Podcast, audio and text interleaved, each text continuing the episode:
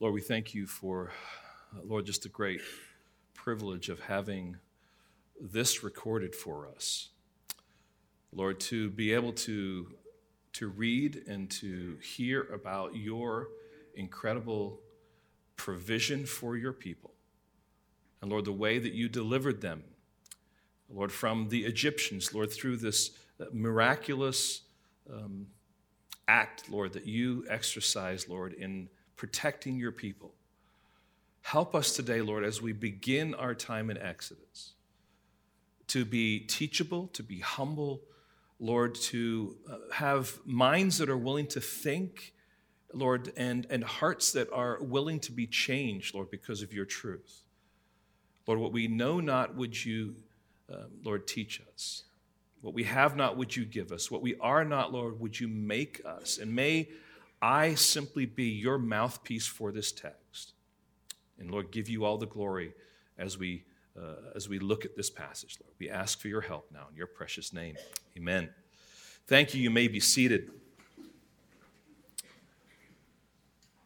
We are living in a day today when people read literature subjectively rather than with the eye to what the original author was intending when they wrote their story. So the question, what does it mean to you, has now replaced, what did the author actually mean?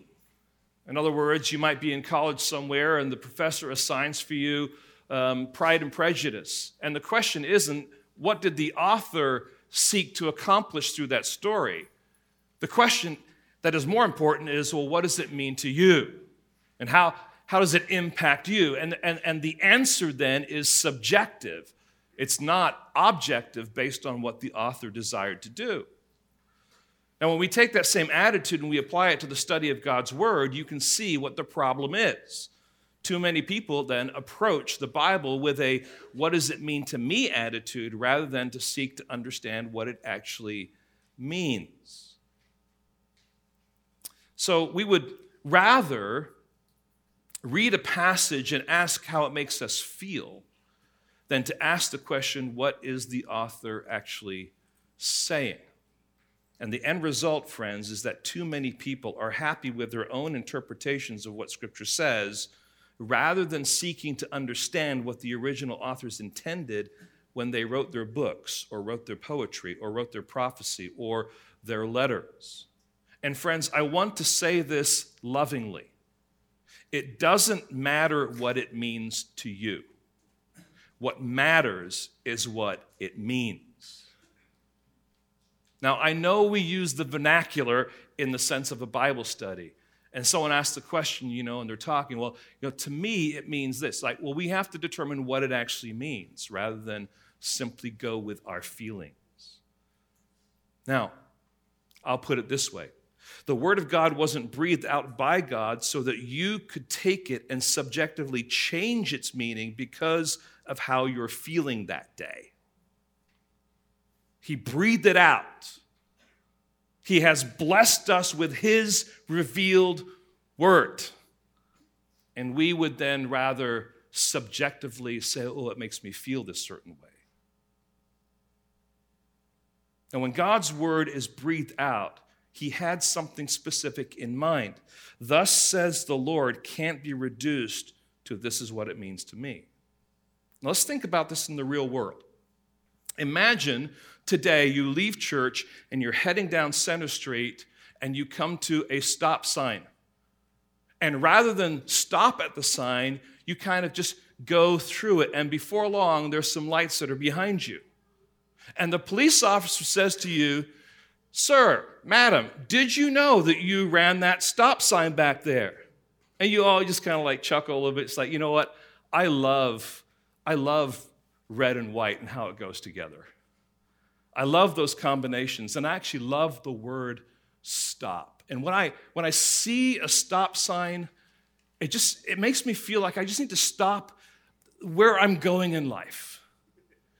It just reminds me that I need to pause a little bit more and, and, and just think about what, what life has to offer. And the police officer will say, give me your license, please. Why? Because there's a sign that has a purpose behind it. Someone, somewhere in the history of California, in our government, determined that a stop sign would be red and white and the shape that it is, and that it actually has a meaning. You can't subjectively say, well, but that's not for me. I feel it means this. Or how about this one? Um, your uh, bank calls you because you haven't made your mortgage payment for three months. And it's not because you don't have money. It's just because you're like, you know what? I just don't feel like it's really important to make a mortgage payment. Well, we have a contract, sir. Well, that might be what it means to you. But to me, it's like, you know, pay when I feel like paying. You might be out of a house pretty fast. Because someone somewhere at Chase Bank or whatever at bank it is that has your mortgage had determined this is what this contract means. And you sign on the dotted line with the understanding that you've read it and you agree to these terms. It is not a subjective document. Okay? This is the real world. This is where we live, friends. But somehow, we think that when we come to the Word of God, it's okay to be subjective. It's okay to kind of, well, let's just feel what this means. No, God has breathed out His Word, and He means what He says, and He says what He means, and it's our job to get to that. And therefore, having gotten to that, to have an understanding of what God means and expects and desires for us to do. So, friends, we need to be really, really careful about this whole issue of being subjective in our understanding. Let me put it this way. If, gentlemen, if your wife writes out for you a grocery list and you begin to read it as a love note, sour cream, black olives, ketchup, chocolate, ice cream. She must love me. Pop-Tarts, bacon, dishwasher soap, toothpaste, eggs, Captain Crunch, I'm loving her again, Doctor Pepper, ribeye steaks. She must really love me to say such things, friends. It's a grocery list. Husbands, go get the groceries. The only way that list is a love note is when you come home having purchased everything on that list correctly. Now, I heard a lot of amens there, right? You get the point here, guys. We have to understand that when we write certain things, an author writes certain things, that author has an intention. We call that the, the authorial intent. And that is true also when we come to the Word of God. And so this morning, we're going to look at Exodus in a big picture. We're going to do what's called seeking to understand the melodic line of the book. And the idea of the melodic line is this, that we will handle a specific text better if we understand what the whole book is about. Or maybe to put it a little differently, every book of the Bible has a coherent, sustained message similar to the unique melody of a song. Now, I know I've done this with a number of you that have been to some of our, our Simeon Trust times, but I thought it'd be helpful for maybe those that haven't, just to simply demonstrate what we mean. So we're going to play a little game here. I'm going to come up with a couple of tunes, and you're going to tell me what they are. Okay? So I'll sound them out. Dun, dun, dun, dun, dun, dun, dun, dun, dun, dun, dun, dun, dun. All right, some of you said Star Wars, right? But it's a certain aspect of Star Wars, isn't it? But you know, it's Star Wars. How about this one? Dun-dun-dun-dun. Dun-dun-dun-dun. Dun-dun-dun-dun-dun-dun-dun-dun. Right? Now, you recognize that melody. Why? Because you recognize the melody. You know, here's the melody. Here's another one. Dun-dun-dun-dun-dun. Dun, dun, dun, dun, right? Probably the most famous Christian song out there, right? Amazing Grace, how sweet the sound. But understand, that's the melody. Now, because we know that song, we can also do it this way. Dun, dun, psh, psh, boom, doo, doo, doom, pa, pa, pow, doo, doo, boom, boom, boom, da, da, dee, dee, dee. You're like, Pastor Rod, what's gotten into you? My point here is to say there's a melody, but there are all these things that happen along with it, right? It can be harmony, there can be percussion, but there's still a melody. And as we come to a book of the Bible, there is this sustained theme that runs through that Bible that everything kind of hangs on. So friends, as we as we come now to the book of Exodus, we want to think about that. But let me just mention a few ways that we can figure out Um, what a melodic line is from studying a book. So just briefly, there's three ways to do it. Some books actually have clear statements. The book of John, for example, says in chapter twenty and verse thirty and thirty-one, "Now Jesus did many other signs in the presence of the disciples, which are not written in this book, but these are written so that you may believe that Jesus is the Christ, the Son of God, and that by believing you may have life in his name." So he's telling us there, this is why I wrote this book. If you go to Luke's gospel, at the beginning, he tells us what his purpose is. It's found in verse four, but I'll begin at verse one. "Inasmuch as many have undertaken to compile a narrative of the things that have been accomplished among us, just as those who from, those who from the beginning were eyewitnesses and ministers of the word, um, have delivered, delivered them to us, it seemed good to me also, having followed all things closely for some time past, to write an orderly account for you, most excellent Theophilus, that you may have certainty concerning the things you have been taught." So that certainty about Jesus Christ and the story of Jesus Christ is laid out by Luke very carefully. It's a purpose statement. Not all books have a purpose statement, though. Some books have a top and tail. And what that means is there's something at the beginning of the book and there's something at the end of the book that is sounded that helps you understand what that book is about. We had a little bit of that, I think, in the book of James. This, this um, remaining steadfast under trial begins the book, and at the end there's, there's, a, there's a plea, there's a call to go and chase people down and bring them back who are not remaining steadfast. So the, there's still this idea of remaining steadfast. Some other books actually have phrases that are mentioned at the beginning and at the end because that's what the author is seeking to communicate. And then, of course, you have books that just have repeated statements, words or themes that run throughout. And that's more what we have here in the book of Exodus. And so my point here this morning, where I want to take you this morning, is I want, I want to convince you that there is a melodic line of the book of Exodus. But even more than that, I want you to be amazed at the melodic line of Exodus, because it's not just something that is in Exodus, it's something also outside of Exodus that is recognized by the rest of Scripture as very important and very, very powerful.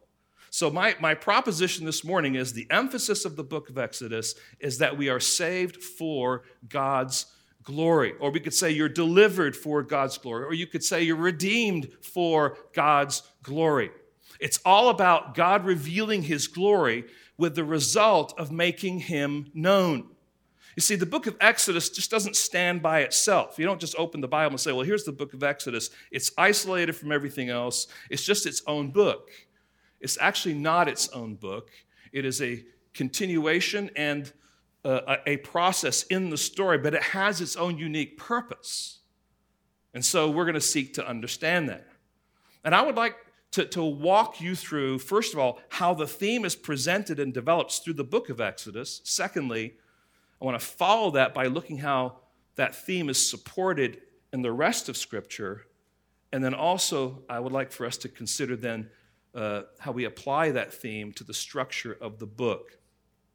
So friends, Exodus is not just a book. It is the very breath of God.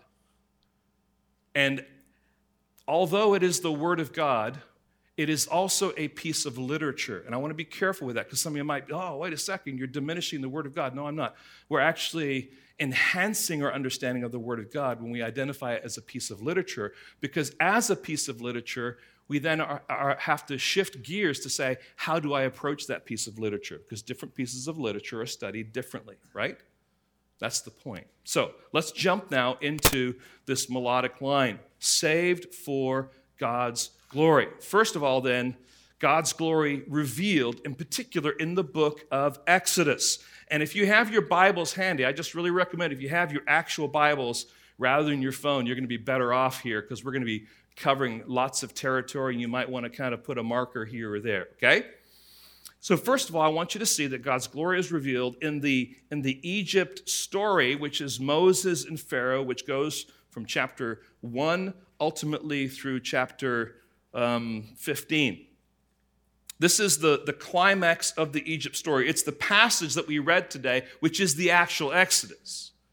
And Moses is born in adversity and persecution, yet God, in his providence, demonstrates his power through the plagues and then eventually through the actual Exodus. And when Israel is standing at the Red Sea and the full Egyptian army is about to run them down, what do we find when we get to that account? So turn to then to Exodus chapter fourteen, Exodus fourteen, and follow along at verse one through four. It says this, then, then the Lord said to Moses, tell the people of Israel to turn back and encamp in front of Pi-Hahiroth between Migdol and the sea, in front of Baal-Zephon. You shall encamp facing it by the sea. For Pharaoh will say of the people of Israel, they are wandering in the land, the wilderness has shut them in, and I will harden Pharaoh's heart, and he will pursue them, and I will get glory over Pharaoh and all his host, and the Egyptians shall know that I am the Lord. I will get glory over Pharaoh. This is where this word is introduced. We actually, I shouldn't say that. We go back to chapter nine and verse sixteen. What we have there then is, uh, is God speaking about what was going to happen in the future as, as the plagues are taking place. And he says this, but for, the, for this purpose I have raised you up to show my power, or we could say to show my glory, so that my name may be proclaimed in all the earth. So God raises up Pharaoh to demonstrate his power, his name, his glory. And then continuing in Exodus chapter seventeen, or chapter fourteen, verse seventeen and following, we have the people now, they're all in a panic because the Egyptian army is coming, and this is what we read. And I will harden the hearts of the Egyptians so that they shall go in after them, and I will get glory over Pharaoh and all his hosts, his chariots, and his horsemen, and the Egyptians shall know that I am the Lord when I have gotten glory over Pharaoh and his chariots and his horsemen. So you get this resounding, here's this glory thing, here's this glory thing. Right? God is saying, I'm the one that's going to get the glory. Pharaoh's not going to get the glory. I'm going to get the glory. And the people went through the waters successfully as God had commanded the whole Egyptian army, and that Egyptian army was swallowed up by the sea. And then in chapter fifteen, something wonderful happens. Moses and the people sing. They're celebrating their deliverance. They're celebrating uh, what God has accomplished there. So in Exodus chapter fifteen, just notice how it begins. Then Moses and the people of Israel sang this song to the Lord, saying, I will sing to the Lord, for he has triumphed what? Gloriously. Look at verse twenty-one, which is the tale here of this song. Sing to the Lord, for he has triumphed gloriously. The horse and the rider he has thrown into the sea. And there's a couple other glories in that song too. But the point is, there is this theme, this resounding gong, so to speak, of glory going through um, this whole Egypt um, section of the book of Exodus. Then, of course, there's the wilderness Uh, story, which is Moses and the people who are grumbling. And we find that in chapter sixteen. Look at verse three. Verse three, basically, they're saying, listen, we just can we go back, or we just want to die. It's, it's, an, it's an exaggeration. And God then responds kind of graciously with a promise of provision. Look, if you would, at verse seven of chapter sixteen. And in the morning you shall see the glory of the Lord, because he has heard your grumbling against the Lord. For what are we that you grumble against us? You will see the glory of the Lord. Then in verse ten, and as soon as Aaron spoke, the whole congregation of the people of Israel, when they looked toward the wilderness and beheld the glory of the Lord, appeared in the cloud. Now you have a physical representation of God's glory. All right? So God does reveal himself to the people in the cloud, a visible display here. And here we see God accommodating himself to us, something tangible, giving a sense of who he is and how glorious he is. Then we move on to the next section, which would be the first Sinai um, account, because they end up at the Mount, at Mount Sinai, but there's kind of like two accounts of that. One has to do with the covenant. The other one has to do with the tabernacle. And here we have this account of the Ten Commandments. And what, is, what does God say right at the beginning of those Ten Commandments? Look at verse one of chapter twenty. And God spoke all these words, saying, I am the Lord your God who brought you out of the land of Egypt, out of the house of slavery. You shall have no other gods before me. Well, what's he saying there?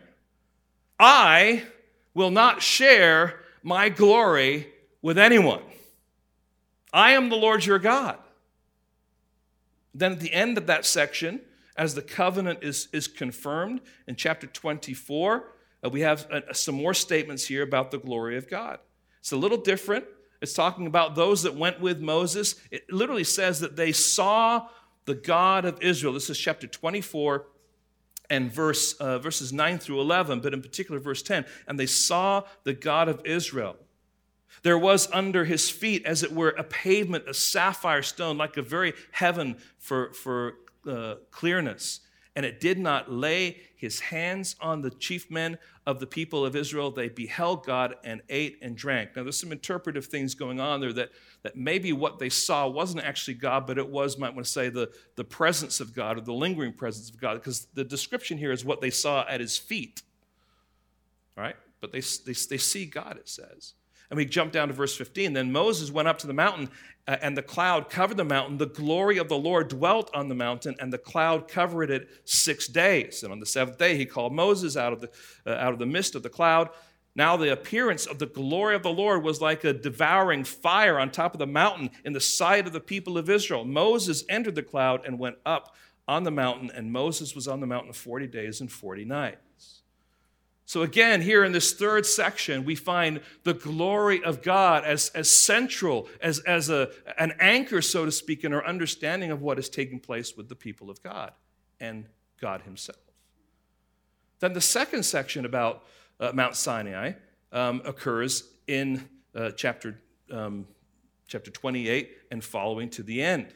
And this relates all to the tabernacle. And this is, you might say, a very kind of a, a detailed account of what should be done in the tabernacle, how it should be set up and how it should be built and things like that. And so there's some requirements that are there. And first of all, I want you to notice that the priest's garments then were to be created um, in a certain way. And notice in verse two of chapter twenty-eight, and you shall make holy garments for Aaron, your brother, for glory and for beauty. Same thing is said in chapter twenty-eight, verse forty. You shall make them for glory and for beauty. In other words, those who are going to serve me in the tabernacle are to be a reflection of my glory in what they wear. That's what he's saying there. And then you jump down to chapter twenty-nine. In chapter twenty-nine, what we have there is, uh, we begin at verse forty-three. There I will meet with the people of Israel, and it shall be sanctified by my glory. Okay? Again, God's glory is the means by which these people are actually coming to him and is, is, is what is taking place in this interaction with his people. And then we have in chapter thirty-three, Moses requesting of God, show me your glory. All right? Now, I'm not getting into all the details of these stories. What I'm trying to show you as we work through this book, there is this theme, this resounding theme of God's glory, right? And so we, we move on then to the tabernacle. It's complete. And look at the, the last few verses of the book of Exodus. Chapter forty and verses thirty-four and following. Then the cloud covered the tent of meeting, and the glory of the Lord filled the tabernacle. And Moses was not able to enter the tent of meeting because the cloud settled on it. The glory of the Lord filled the tabernacle. So here you have at the end of the story, again, the tabernacle's built, the glory now of God has now come to reside in the tabernacle. All right? So in Egypt, in the wilderness, on, the, uh, on Mount Sinai is the glory of God that is emphasized. And so truly, glory is central and essential to the argument of the book and to our understanding of how God is interacting with his people. But it is how the rest of Scripture understands the book of Exodus that helps us then see if this is right or not.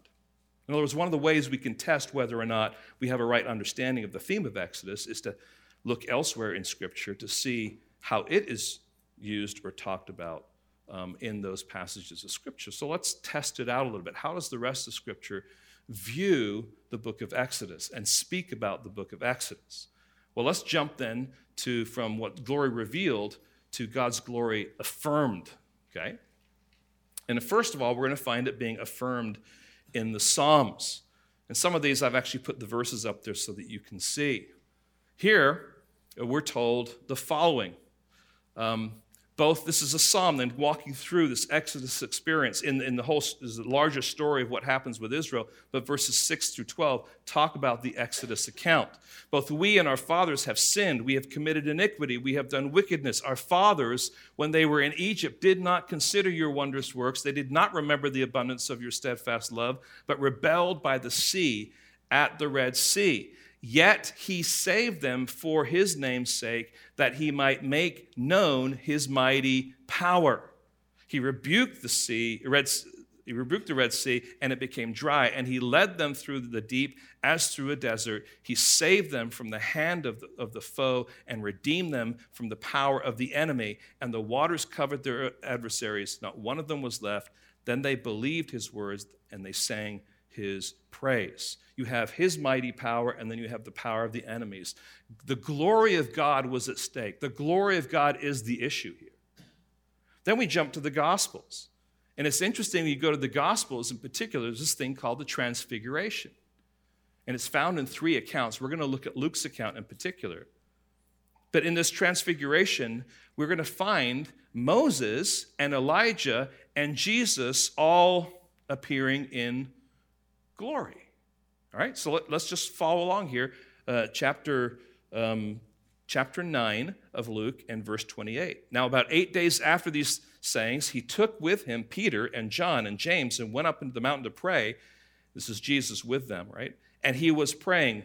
The appearance, or as he was praying, the appearance of his face was altered, and his clothing became dazzling white. And behold, two men were walking with him, Moses and Elijah, who appeared in glory and spoke of his departure, literally his exodus, which he was about to accomplish at Jerusalem.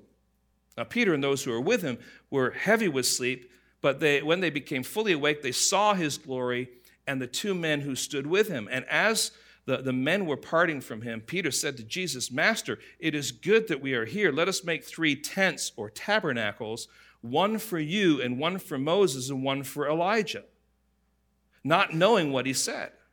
And he was saying these things, as he was saying these things, a cloud came and overshadowed them, and they were afraid as they entered the cloud. And a voice came out from the cloud saying, "This is my son, my chosen one. Listen to him." And when the voice had spoken, Jesus was found alone, and they kept silent and told no one in those days anything of what they had seen. Now, I read that whole section because hopefully you were picking up on the language that's being used there is language that you're finding in the book of Exodus. All right? There's the glory that's being talked about. Moses is mentioned here. There is this, this reflection that is taking place. It's a wonderful account. But it is all tied back to the book of Exodus. And what is the resounding theme? Glory. And we move to the epistles now, the epistles. Second Corinthians chapter three. I, I want you, I don't have the, the passage up here, it's a little longer, but I, I would like for you to turn there to Second Corinthians three and verses seven and following. And I want you to notice how frequently glory is mentioned by Paul. So Second Corinthians three, verses seven through eighteen. "Now, if the ministry of death, carved in letters on stone, came with such glory," and what he's talking about here is the law, "that the Israelites could not gaze at Moses' face because of its glory, which was being brought to an end, will not the ministry of the Spirit have even more" what? Glory. "For if there was glory in the ministry of condemnation, the ministry of righteousness must far exceed" in what? glory. Indeed, in this case, what once had glory has come to have no glory at all because of the glory that surpasses it. For if what was being brought to an end came with glory, much more will what is permanent have glory. What he's saying is that the, the coming of the law was a glorious thing. But the coming of the gospel and the ministry of the Holy Spirit is a far more glorious thing, which makes then the first thing less glorious. All right? That's his argument. He's arguing from the book of Exodus about glory. We jump down to verse twelve. Since we have such a hope, we are very bold, not like Moses, who would put a veil over his face so that the Israelites might not gaze at the outcome of what was being brought to an end, but their minds were hardened. For to this day, when they read the old covenant, that same veil remains unlifted, because only through Christ is it taken away. Yes, to this day, whenever Moses is read, a veil lies over their hearts.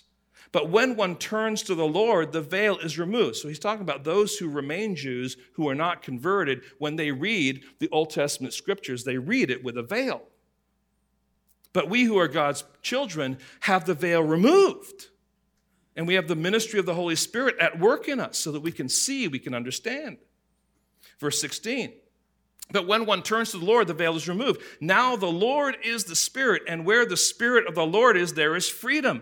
And we all with unveiled face, beholding the glory of the Lord, are being transformed into the same image from one degree of glory to another. For this comes from the Lord, who is the Spirit. So Paul's whole argument here is rooted in the book of Exodus and the glory of the Lord that is present throughout it. Then Hebrews chapter three and verse three, for Jesus has been counted worthy of more glory than Moses, as much more glory as the builder of a house has more honor than the house itself. Again, glory, glory, glory. It's like, wow. I mean, the things that are being talked about as far as Exodus, what are they pulling out? They're pulling out the glory of the Lord. So Exodus itself may convince you that the theme is the glory of God. The apostles move forward to attaching the glory of God directed in the person and the face of Christ. Another question might be then, all right, you've mentioned glory a lot, Pastor O. What is glory? Good question. So let's talk about that. There's really two ways that glory is used in Scripture. And the first way, basically, is that it's a word that means honor or reputation. So when God delivers his people from the hands of the Egyptians, he's demonstrating his excellent reputation, which then results in him being honored. It makes God look good, I guess in common vernacular ter- terms. It makes him look good. His power, his brilliance, and his majesty is on display.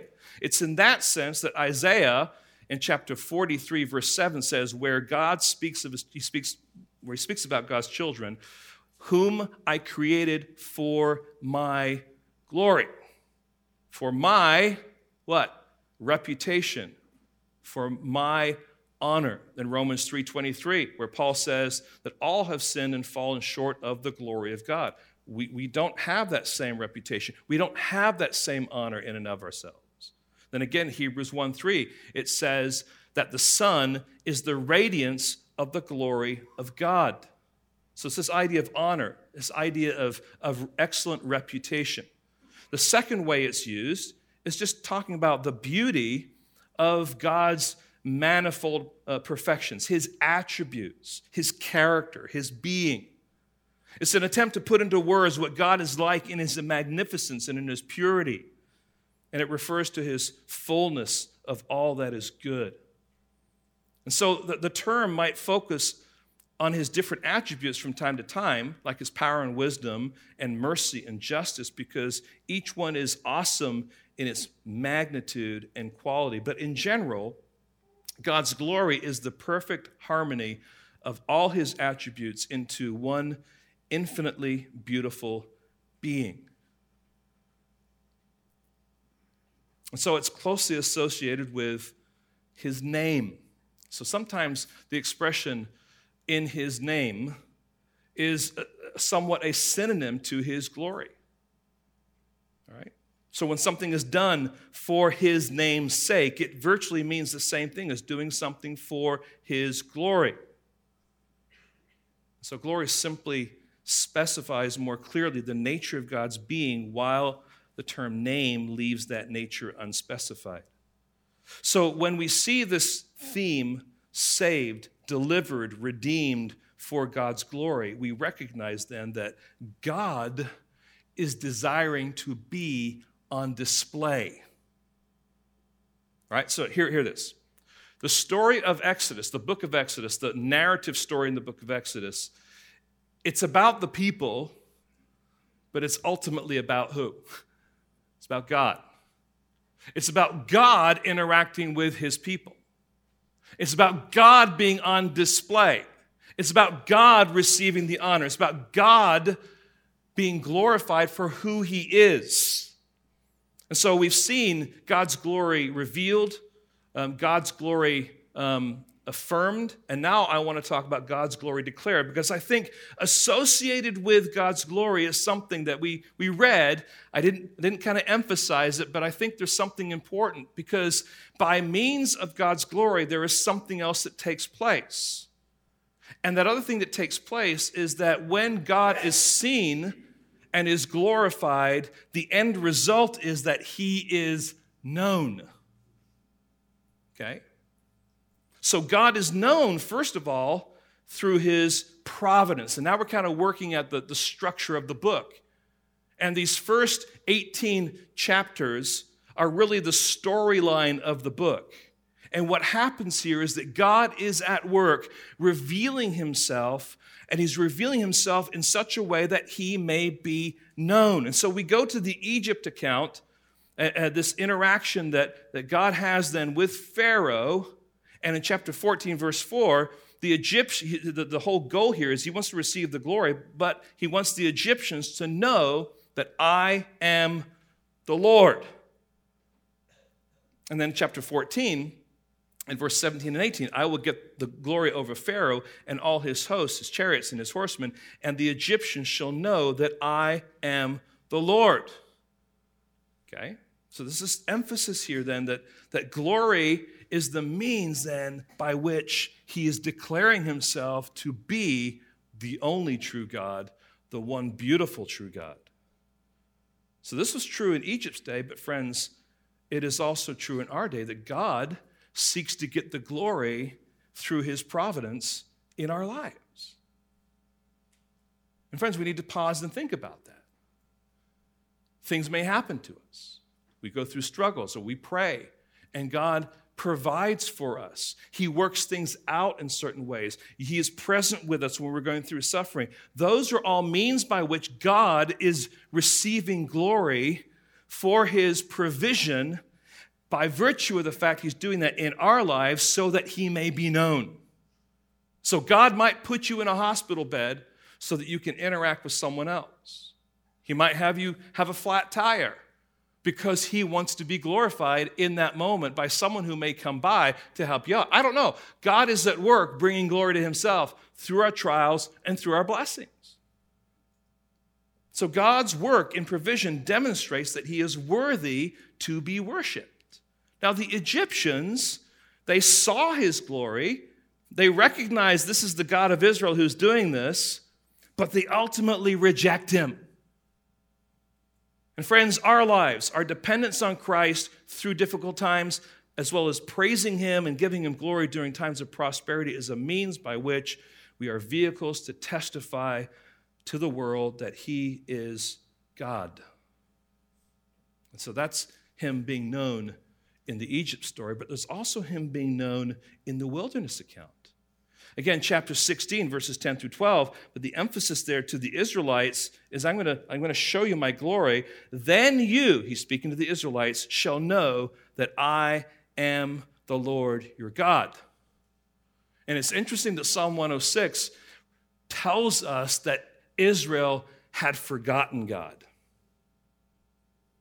And it's interesting that God's people who should know God don't know God and need to know God. And it's a reminder to us that just because we identify ourselves as Christians Just because we attend church does not necessarily mean that we know God. We can't assume that the church knows God. Living in a sinful world will pull us in many ways to drift away from who God really is. We saw that in the book of James, didn't we, last week? Too many people, friends, identify themselves as Christians who truly don't know God. Their Christianity is simply a religion. Their Christianity is, might want to say, their, their moral compass. It's a family religion. We like the fellowship. We like the friendship. We like the getting together with people. But they don't know God. And we can't assume then that people at the church know God. And that's why each Sunday we want to proclaim who he is. We want to proclaim his gospel. And we should never get tired of that. So it's just a lesson for us that, yes, Egypt needs to know who God is. But we who identify ourselves as followers of Christ, we need to know who God is. All right? So God wants to make himself known in the church. God is known through his providence. He saves and he delivers. Secondly, God is known through his precepts. He speaks and demands. And this is the section now where it's called the covenant section. This is when he lays out the Ten Commandments and the law. But notice how this section begins, chapter nineteen, in particular, verses four through six. He says, "You yourselves have seen what I did to the Egyptians and how I bore you on eagle's wings," is a wonderful expression, right? God's deliverance and power, "and brought you to myself." God's saying, this is what happened when I delivered you from the Egyptians. I was bringing you to myself. And not only am I bringing you to myself, I'm bringing to you, you to myself so that I can speak to you. Now, friends, don't be careful, because American Christian culture does not like the Old Testament much, and they certainly don't like the law. But if we're going to follow Christ and be faithful to him, the Old Testament is critical. All right? We have to have an understanding of the Old Testament, and we must love the law. And God, in his love and his kindness, then begins to speak. And then, in doing that, he reveals himself. So he gives us the Ten Commandments, which are the heart of living life for God and his glory, and, and have been the foundation for laws and, and the morality of nations throughout the years. And then he lays down laws, and I'll just list off a number of things that he, he, he deals with. Slavery, battery, murder, manslaughter, restitution, social justice, slander, bearing false witness, festivals and special days, sacrifices. He lays all those things out. Lots of questions, lots of answers to make sure this newly formed nation, say reformed nation in the wilderness, has a framework by which they can function and live and understand him. His glory is the means by which he desires to make himself known. And when God speaks, friends, we need to listen. Now hear this. You would not like a silent God. Because that silent God wouldn't be saying anything, obviously, duh. But then you wouldn't be receiving anything. And you'd be lost. You'd, you'd be floundering. But God has spoken. He has revealed himself. He has decided to explain things or give parameters and guidelines and helps so that we can think clearly and we can function in a way that would honor him. So we need to be thankful for those precepts. So God is known through his providence. He's known through his precepts. He's also known through his presence. He settles and dwells. It is through God's settling and dwelling among us that he continues to be known. But his presence, friends, is a dangerous thing. He is holy and therefore must remain with but apart in the Holy of Holies when the tabernacle is established. This whole section now is all about the tabernacle. And, of course, the tabernacle is, is the place where God is present then with his people. In this story, however, before the tabernacle is actually finished, Moses goes out to meet with God outside of the camp in what's called the tent of meeting. And the tent of meeting basically is, is the, uh, the temporary tabernacle where Moses enters and he is able to interact with God face to face. Now, it's not literally face to face. It's an expression that means there is this personal kind of interaction going on, because later in the same section, when it says faces, it says no one can actually see God and live. The point is, that's where Moses went. And people always knew, hey, Moses is out there, he's talking to God. Why? Because they could see that the cloud had descended from heaven and was covering the entrance of the tent of meeting. Okay? But the whole point was that God comes down, and God has has entered. He's condescended to our world here in the tabernacle. That's what he's saying here, so that he can actually have communication with his people, but in particular through Moses. So this was a level of intimacy and fellowship that no human being had experienced since the day that God banished Adam and Eve from the garden. God was always at a distance. Now he has come near in the tent of meeting and then ultimately in the tabernacle. And that's why in Ephesians chapter three and verse sixteen and seventeen, we have this. Paul says that according to the riches of his glory, he, God, um, may grant you to be strengthened with the power through his Spirit in your inner being, so that Christ may dwell in your hearts through faith. That tent of meeting, friends, is not out there. It's in here now because of Christ. This is why Scripture says we can come boldly to the throne of grace. See, we have the wonderful blessing to, to, to actually face God in all his glory in our own selves, in our own hearts. Why? Because the Holy Spirit has been sent to reside in us by Jesus himself. See, we have that privilege. Back then, they didn't have that privilege. They had to go through, ultimately, a mediator. And as wonderful as the story of Exodus is, it is a story that is left unfinished. Look again, if you would please, at chapter, chapter forty and verse thirty-four. All of this emphasis on God's glory, on his deliverance, and these guidelines that he gives, both for the law, the covenant that they agree on, as well as the instructions for the tabernacle. The tabernacle is built. It is finished. Look at chapter forty and verse thirty-three. And he erected the court around the tabernacle and the altar and set up the screen gate of the court. So Moses finished the work. Phew. Then the cloud covered the tent of meeting, and the glory of the Lord filled the tabernacle. Catch this. And Moses was not able to enter the tent of meeting because the cloud settled on it, and the glory of the Lord filled the tabernacle.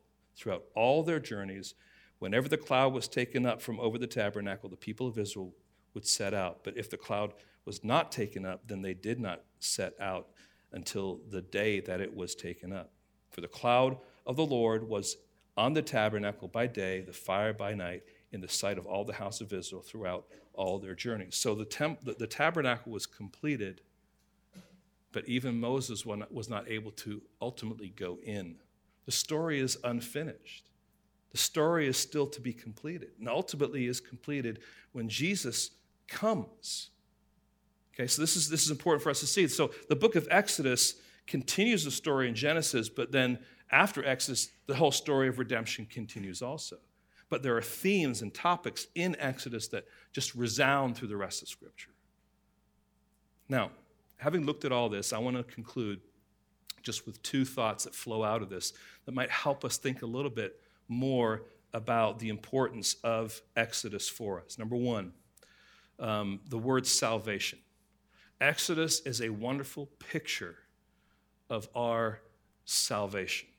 Now, you don't want to reduce it down to just that. There's lots of things that are going on, but there's, there's this wonderful picture that Exodus gives us. Again, notice the book begins in chapter one, verses six through eleven. We haven't read it, but it begins with the people of God in slavery to a pagan king who is demanding that they build cities, and he is removing straw from their bricks. And so it's hard, hard work. then at the end of the book, those who began in slavery are now in service to the King of Kings. Those who were enslaved in bondage are now bonded to Yahweh, to God. Those who began building the city for a pagan king are now building a tabernacle for the living God. And even later in Scripture, we talked about being enslaved to sin, but enslaved to Christ. It's right to be enslaved. The question is, who are you enslaved to? Well, if you're enslaved to God, He's a good God. Big difference. And friends, it's a foreshadowing of our salvation where God takes us from the bondage of our slavery, of our sin, and gives us freedom in Him. It echoes the cry of all who have come to God through Christ that we are free at last. And friends, true freedom is found in uniting yourself to Christ through His gospel.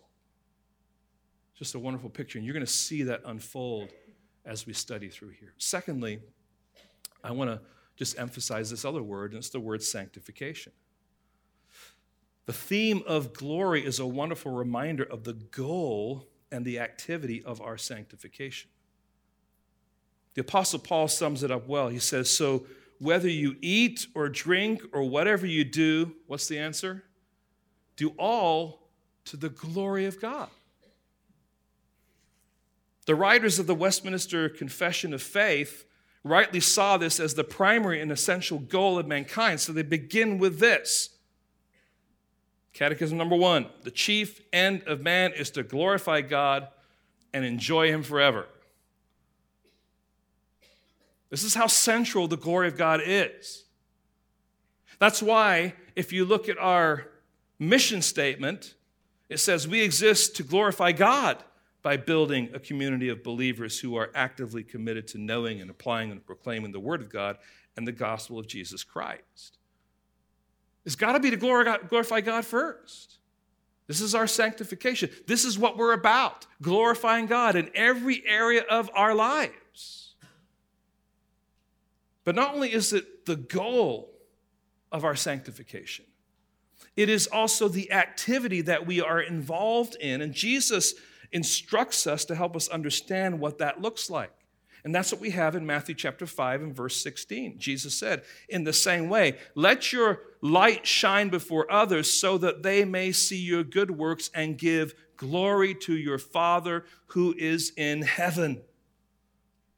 The way we live our lives is the means by which people see our good works that flow out of our interaction with God and the kind of sanctification we have, and will then cause other people to glorify God. So it's evangelistic.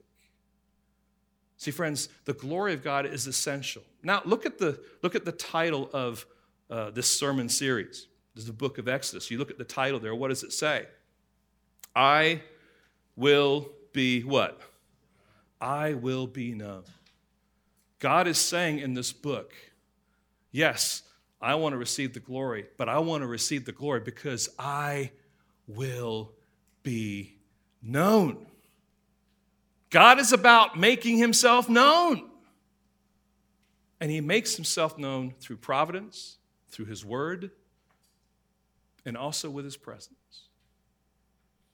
Now, friends, I, I just want you to go home and read Exodus with some new lenses, so to speak, to begin to see how do all these stories, how do all these activities relate to God demonstrating His glory? Why do you think God brought about plagues? What was He trying to do? I want you to see my glory. I want you to see how powerful I am and that I am the only God. Your gods are nothing. They don't exist. They're a figment of your imagination. There's only one God, and it's me. It's my glory. And I want you to know that. This is Exodus, friends. And may this be an, an opportunity then for us to, to, to jump into something maybe afresh or something somewhat familiar and see what God has for us. Lord, help us today. We've labored with a long book just to see the nuances that are there. And Lord, we want to praise you because you are worthy to be praised. You deserve all honor, all glory. But Lord, because you have demonstrated yourself, because you are on display in the pages of your word, in the history of mankind, you want to be known. But it's not that you want to be known and you can't. You want to be known and you are known. And you will be known because one day everyone will bow the knee before you. Everyone will confess that Jesus Christ is Lord. So, Lord, we praise you. You're not just a God that popped up one day. As the songs that we're about to sing says, Lord, you, you are the Ancient of Days. And, Lord, you are the one in whom we put our faith and our trust. Lord, thank you. Help us now as we walk through this book together, Lord. May it live. May it resound in us. May we contemplate what's being said. Lord, some passages in the text are going to be difficult, but give us wisdom, give us discernment. Help me as, as your messenger, Lord, to, to help us as a church think through these issues so that we can truly glorify you with our lives. We ask this now in your name. Amen.